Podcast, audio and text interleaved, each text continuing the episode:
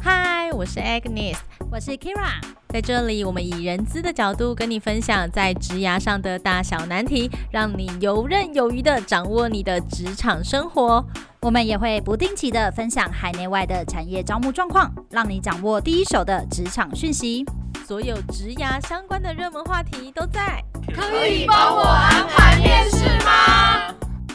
欢迎大家收听今天的《可以帮我安排面试吗》？我是主持人 Kira，嗨，我是 Agnes，我们又见面啦。好，我们今天呢，其实一样要延续我们上一集的主题，就是我们的第二集。好工作到底在哪里？好，因为我们上一集讲太久了，关于履历，然后还要找工作之前的准备，因为那个真的太重要，太重要了。对，那我们今天呢就要延续的，就是当你找到了工作之后呢，怎么样延续你的职涯寿命了？工作技能的半衰期越来越短了。好高级的字眼呢、啊，半衰期，可以先的说文解字一下是什么意思吗？对，就是什么叫做工作技能的半衰期呢？就是呢，你的技能在现在这个社会上具有价值的期间，就是你的半衰期。比如说，你现在学会了一个技能，可能你会 PS，你可能是现在当中呢，在这社会当中百分之一会 PS 的人。但是呢，你的工作技能的半衰期呢，大概是五年。五年之后呢，这个社会上有百分之九十五的人都会 PS 了，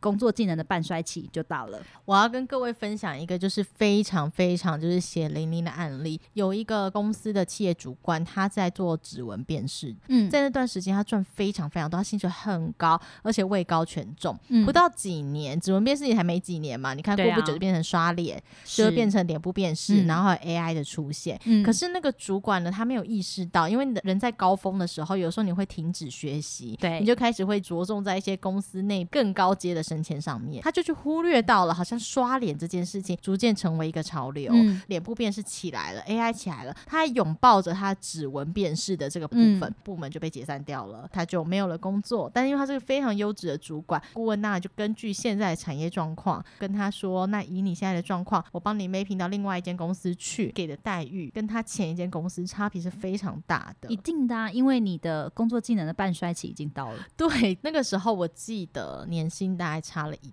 半。那他当然不能接受嘛？嗯、你看我以前可能当到部门总经理了，我薪水这么高，而且你有搞清楚吗？我以前在做指纹辨识，我是指纹辨识的领头羊。对，我跟你讲，最恐怖的一件事情就是没有意识到你今天的工作职能，它已经不被这个社会跟潮流所接受，而你还在拥抱过去光荣的时候，这就是个最恐怖的开始。你会一直活在过去的光荣感当中，对，就如同男人一天到晚要拿他们当兵的事情出来讲，没错，对，这个时候就会非常的恐怖。他没有办法去认知这件事情，他当然拒绝了这个 offer，嗯，也没有办法帮他安排到其他的工作去，因为是啊。指纹辨识已经变成一个普遍的技能，甚至是大家已经不会再去用指纹辨识这样的状况了。他有去找其他的猎头公司，嗯，也没有得到相对应的 offer。当然了，可是你知道这很恐怖。如果你今天才四五十岁，你遇到这样的事情，那不是你该退休年纪的时候。嗯，你有想过吗？你现在要去学一个新的东西，你已经离开职场了，很难再去拿到这些相关科技业的资料了。所以第一个，你的学习力比一般年轻人少了，因为体力不够。是啊。接着呢，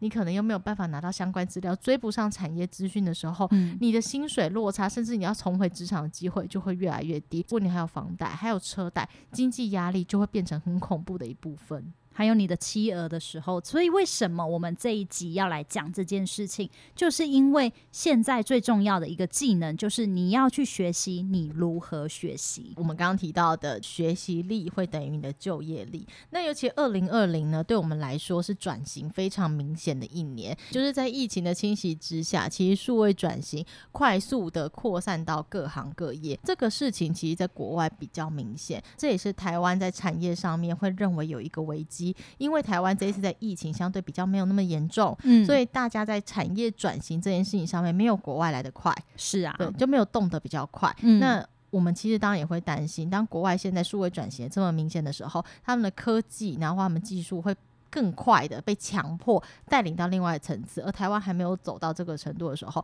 等到我们的疫情结束了，当然台湾现在疫情是状况是好控制的好，我们当然是很高兴，嗯、但是我们又会担心在产业转型这部分，台湾可能也会落后国际一筹。对，所以呢，我们会希望所有的人才，我们希望说你可以保持你的学习力，你一定不要跟这个世界潮流的脱节。在这种数位自动化的时代，各行各业都开始数位自动化之后，我们就会探讨一件事情：你的工作会被机器所取代。觉得这是大家最害怕的一件事情。现在社会上大家在讨论的，当今天机器人的出现后，或者是科技化的呈现的时候，人的工作是不是就被取代掉了？是不是之后我们就没有？越来越多的工作可以做，你知道有一款那个游戏 PS4 的一个游戏，就是里面在讲 AI 机器人到底会不会去取代劳工这件事情。机器人它的存在不应该是取代人类工作的角色，嗯，机器人的存在应该是要辅助人类成为一个互补的角色。例如说，我们今天可能开发出，哎，大家会不会以为机器人是真的会动的那一种啊？应该不会。好，呃，电脑本人、数位运算这一些，我们都会叫它机器人，AI 智慧，对 AI 智慧的。例如说，今天呢，我们可能要产线，在这一个制造业的产线上面，以前我们可能必须要用人工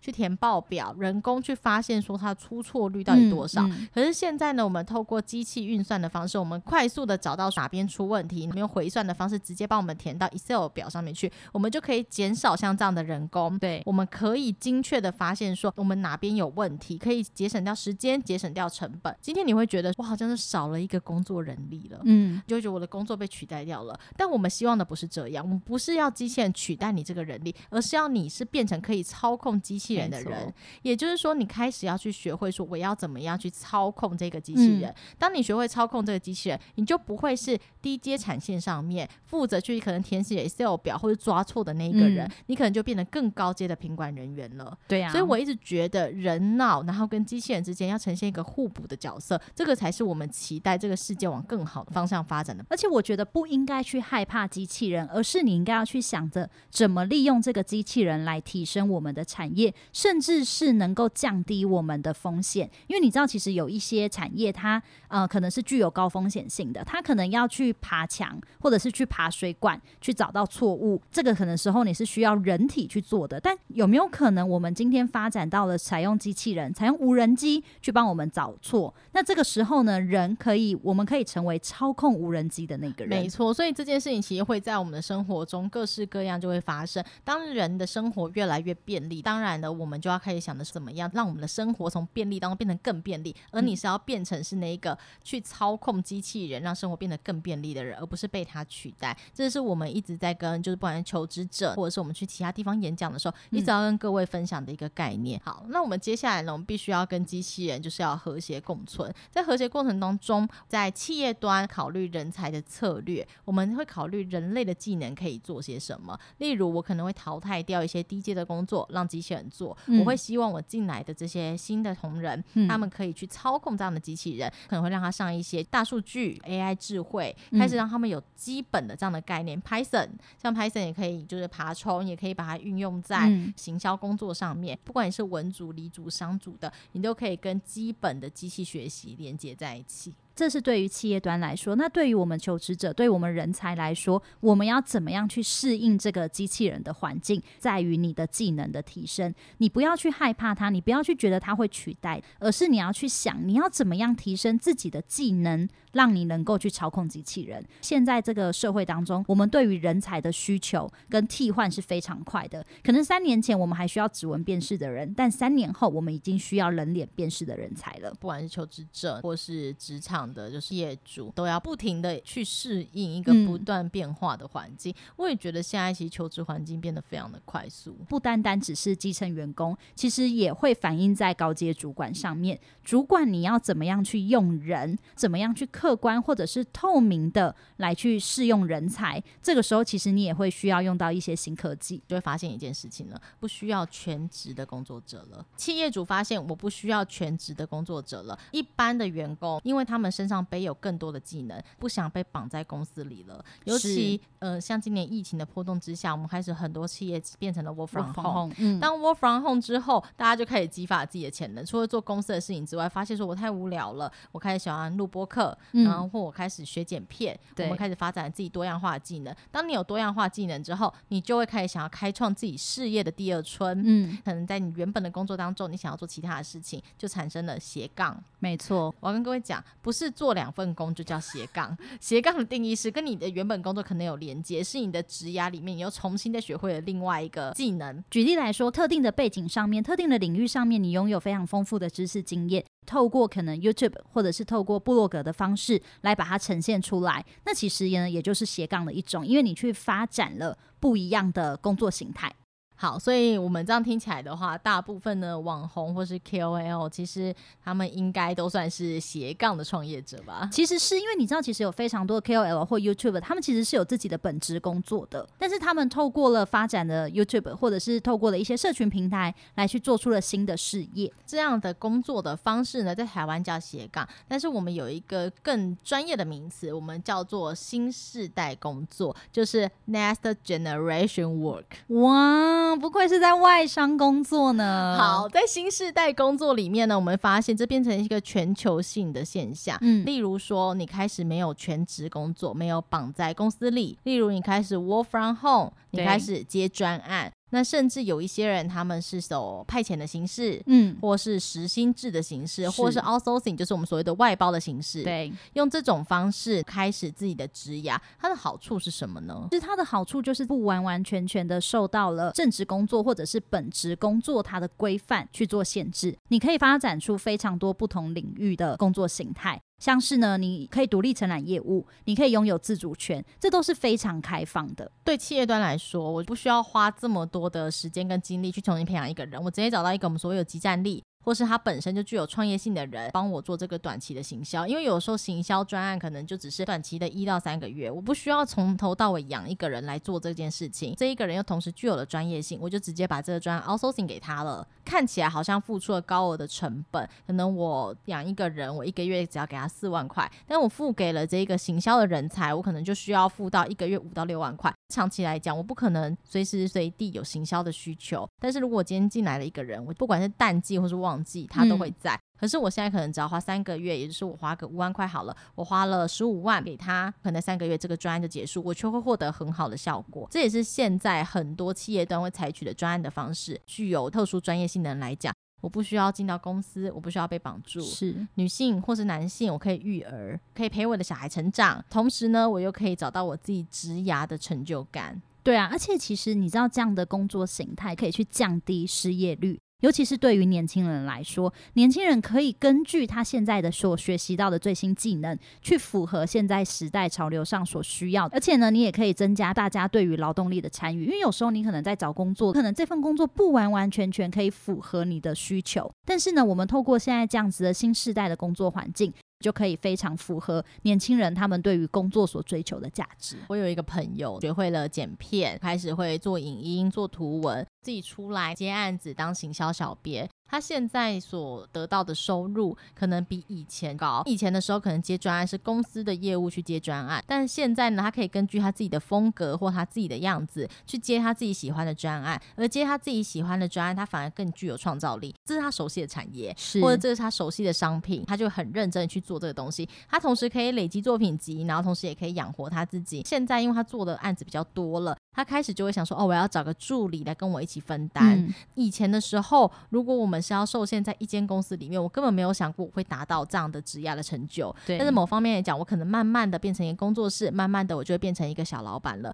所以，这种新时代工作，你不只是允许人们在短期之内可以补充收入，你还可以探索不同的角色，然后更加的发展你自己的技能，让你自己在职场上面更具备竞争力。觉得它是一个很正向的循环，因为你的收入增加了，你的收入增加在提升你的新的技能。这样子你提升的这个新的技能，又可以在符合我们接下来的潮流当中所衍生出的新的工作，所以它其实是一个非常正向的循环。为什么现在在年轻人的世代会这么样受到欢迎呢？还有很大一部分，现在年轻人都非常讲求工作与生活平衡，平衡，平衡这些对他们来说很重要。你可以自由的掌握你自己的时间，还可以自由的发挥你自己的专业。所以，为什么新时代工作开始在年轻人里面就会获得广大的回响？最多人想要做的什么？上次我记得我看新闻报道特别讲，就是网红嘛，嗯、对，KOL 嘛。现在开始学剪片跟图文编辑的人越来越多了。而且你要想哦，有时候我觉得这件事情有时候会反映在就是家庭上面。今天是一个呃已婚妇女好了，你有小孩，你在照顾小孩的时候，可能大部分人会选择你要育婴留停。那你育婴留停在家的时候，你很怀疑自己没有产值。可是把你的育婴过程当中变成的是一种透过影音平台或者是透过绘图的方式，把它在网络上来做呈现，它相较之下就会成为你的另一个收入，会达到工作跟生活平衡，可以同时陪伴你的小孩成长，你可以照顾小孩，不用把他交给保姆。可是呢，你又可以透过你在陪伴小孩过程当中，成为你赚钱的一种蔬菜。其实以台湾来讲啦，大部分会比较牺牲自己工作成就的，会是以女性比较多。那当然，现在越来越多的男性也加入了就是育婴留停这样行业，但毕竟还是比较少。在新时代工作的环境的状况，我们提供给女性还持续保有自己在职场上面创造自己职涯价值的一个地方。我觉得这是新时代工作里面很好的一个部分。大型一点的公司，他们没有办法长期招募一个正职，这个时候他们采用专案的形式。大学毕业生一开始的时候没有办法加入到很大的公司，他们就会用派遣或者专案的方式、约聘雇的方式进到了这间公司来。第一个，他可以先了解说这间公司的体系是怎么样。我未来如果想要转正职，我可以先了解这个公司的风气。再来可以开始去操作大型公司里面这么大金额的专案，他们是怎么做的？所以采用这种专案或是约聘的方式进到了这些公司里面来，他们可以先来感受到原来在大型公司里面的操作这些东西的活动氛围到底是什么？对，所以你想要做新时代的工作，或者是你想要去迎接现在呃 Z 世代所产生出的新职缺或者是新技能，你的唯一的方法是什么？其实就是学习，保持学习力呢是非常重要的一件件事情，我觉得我们今天很硬诶、到底是怎么一回事？我们今天大家都不讲一些屁话了，就是我觉得今天大家很正能量，找到好工作应该是人一生当中最重要的目标。我其实之前啊，我要跟大家分享一下，就是我的第一份工作。我第一份工作非常非常的严重。我记得我在很久吧，我很久以前我就为自己立下一个目标，就是我希望我自己在三十岁之前，嗯、我必须要是一个单位的主管。嗯，那是我人生很重要的一件事。但是我念了研究所，所以我大概毕业之后是二十五、二十五、二十五，对，我二十五岁左右，然后出了社会。我记得我出了那社会之后，我为了我只剩五年。对，我只剩五年，我那时候觉得好紧张哦，然后想要当一个部门主管太难了。我很努力，我记得我在三个月的时间之内，我升到了当时的公司的处长。嗯，我多疯啊！我真的超疯的，我每天睡在客厅哎、欸。对我，我没有进到房间。哎、欸，你记得这个故事？我记得，而且我还记得你还更恐怖，你在捷运站昏倒。对，我在捷运站昏倒，我那时候还一度工作到就是有一点恐慌症，一想到今天还有多少事情的时候，我就没有办法呼吸。然后我记得我在捷运站昏倒，还遇到了同事，嗯、同事把我送急诊，然后然后你还是要回去工作。对，我还打完针之后我就回去工作，但因为那个时候是我自己人生设下的目标，嗯、在一个追求生活与平衡的时代，大家都觉得我疯了。嗯、可是我，所以你就不是 Z 世代的人啊？对，所以我。没什么意思啊，可是我到现在有的时候大家问我后不后悔这件事情，其实我没有很后悔。那、嗯、我不是鼓励大家就是要跟我一样奴性坚强，或是要觉得自己是一个社畜，我不是这个意思。我只是要跟各位说，我希望你们在找工作之前要为自己定下一个目标。如果你今天人生希望工作与生活平衡，这件事情没有错。那你希望工作与生活平衡，你就会找到一份我希望我可以准时上下班，我也不需要说我有多大成就的一个工作，我想要养活我自己，我可以去咖啡馆享受小确幸，我觉得这没有问题。但是呢，如果你今天告诉我说，我希望我在三十岁之前我要买一个房子，我要成为一个部门的主管，我今天我要达到什么样的职涯上的成就，那样子的话，你就必须要付出相对应的努力，绝对不会有一份工作是说我要让你准时上下班，同时呢，在三十岁之前你还可以赚到年薪百万，成为一个部门的主管，嗯、不用付出所有的努力。每一个人看起来过得很爽的日子背后，都是苦过来的。哎，我觉得你的人生目标很伟大，就是三十岁前要成为一个部门主管。我的人生目标就三十岁前要去看极光。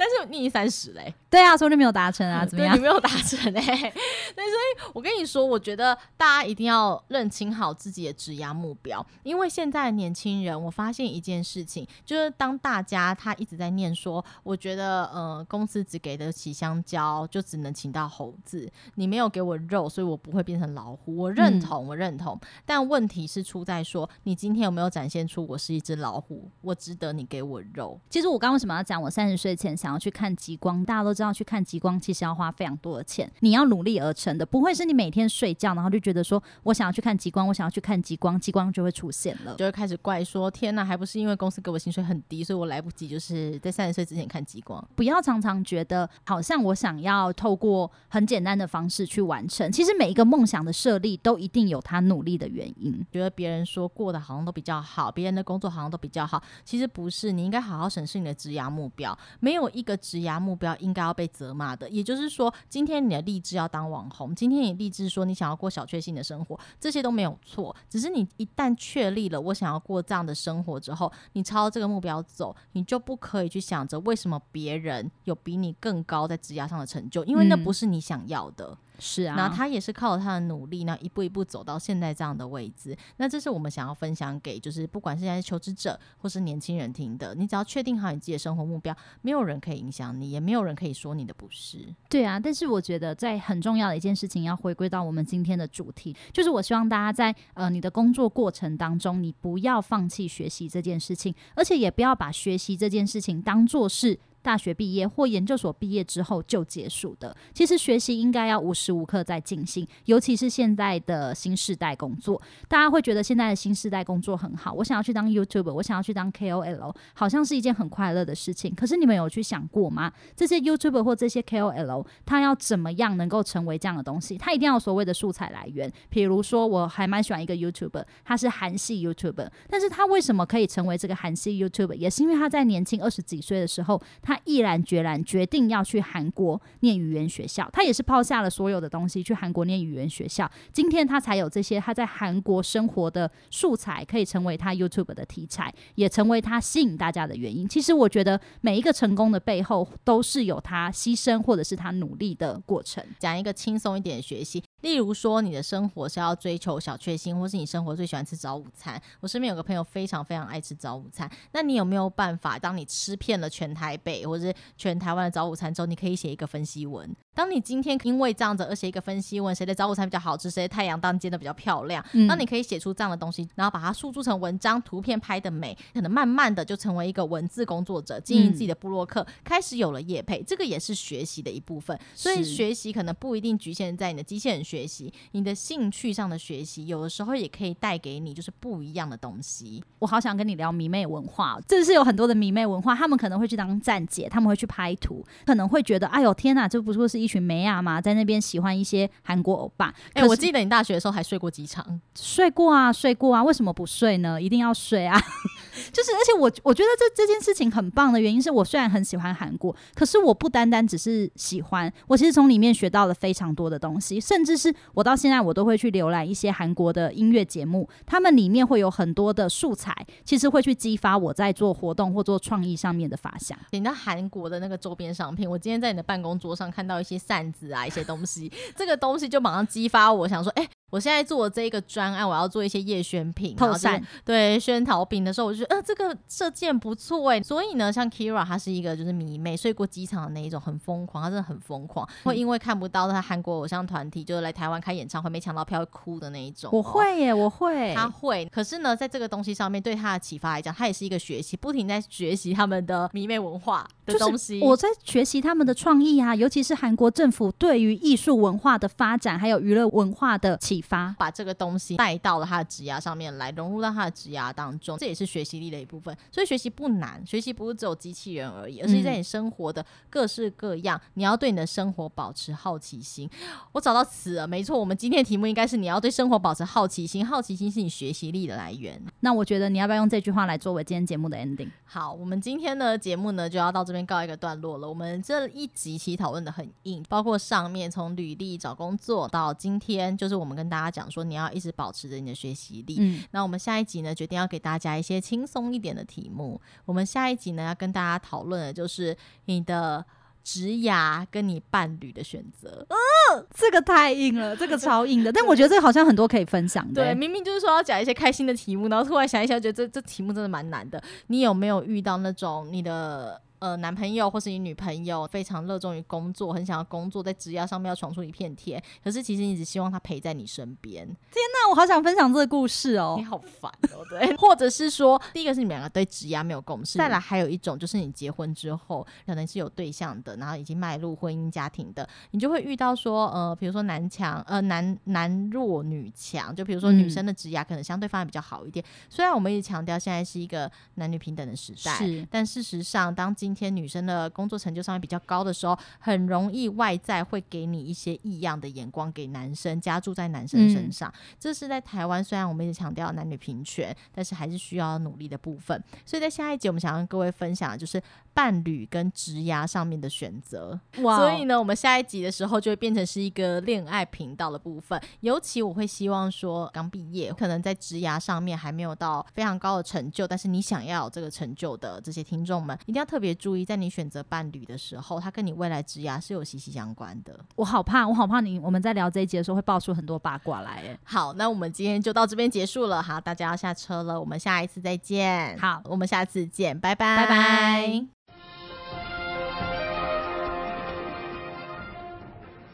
Podcast 热门人资节目，可以帮我安排面试吗？在接受媒体采访的时候指出，透过在猎头公司给予的资源和多方收集资讯，主动了解青年求职现况，提供职涯咨询服务，让青年朋友可以厘清求职方向，并且快速进入合适的职场。喂，阿君啊！哇，我踩到头路啦！哦，加好加好，阿母救我！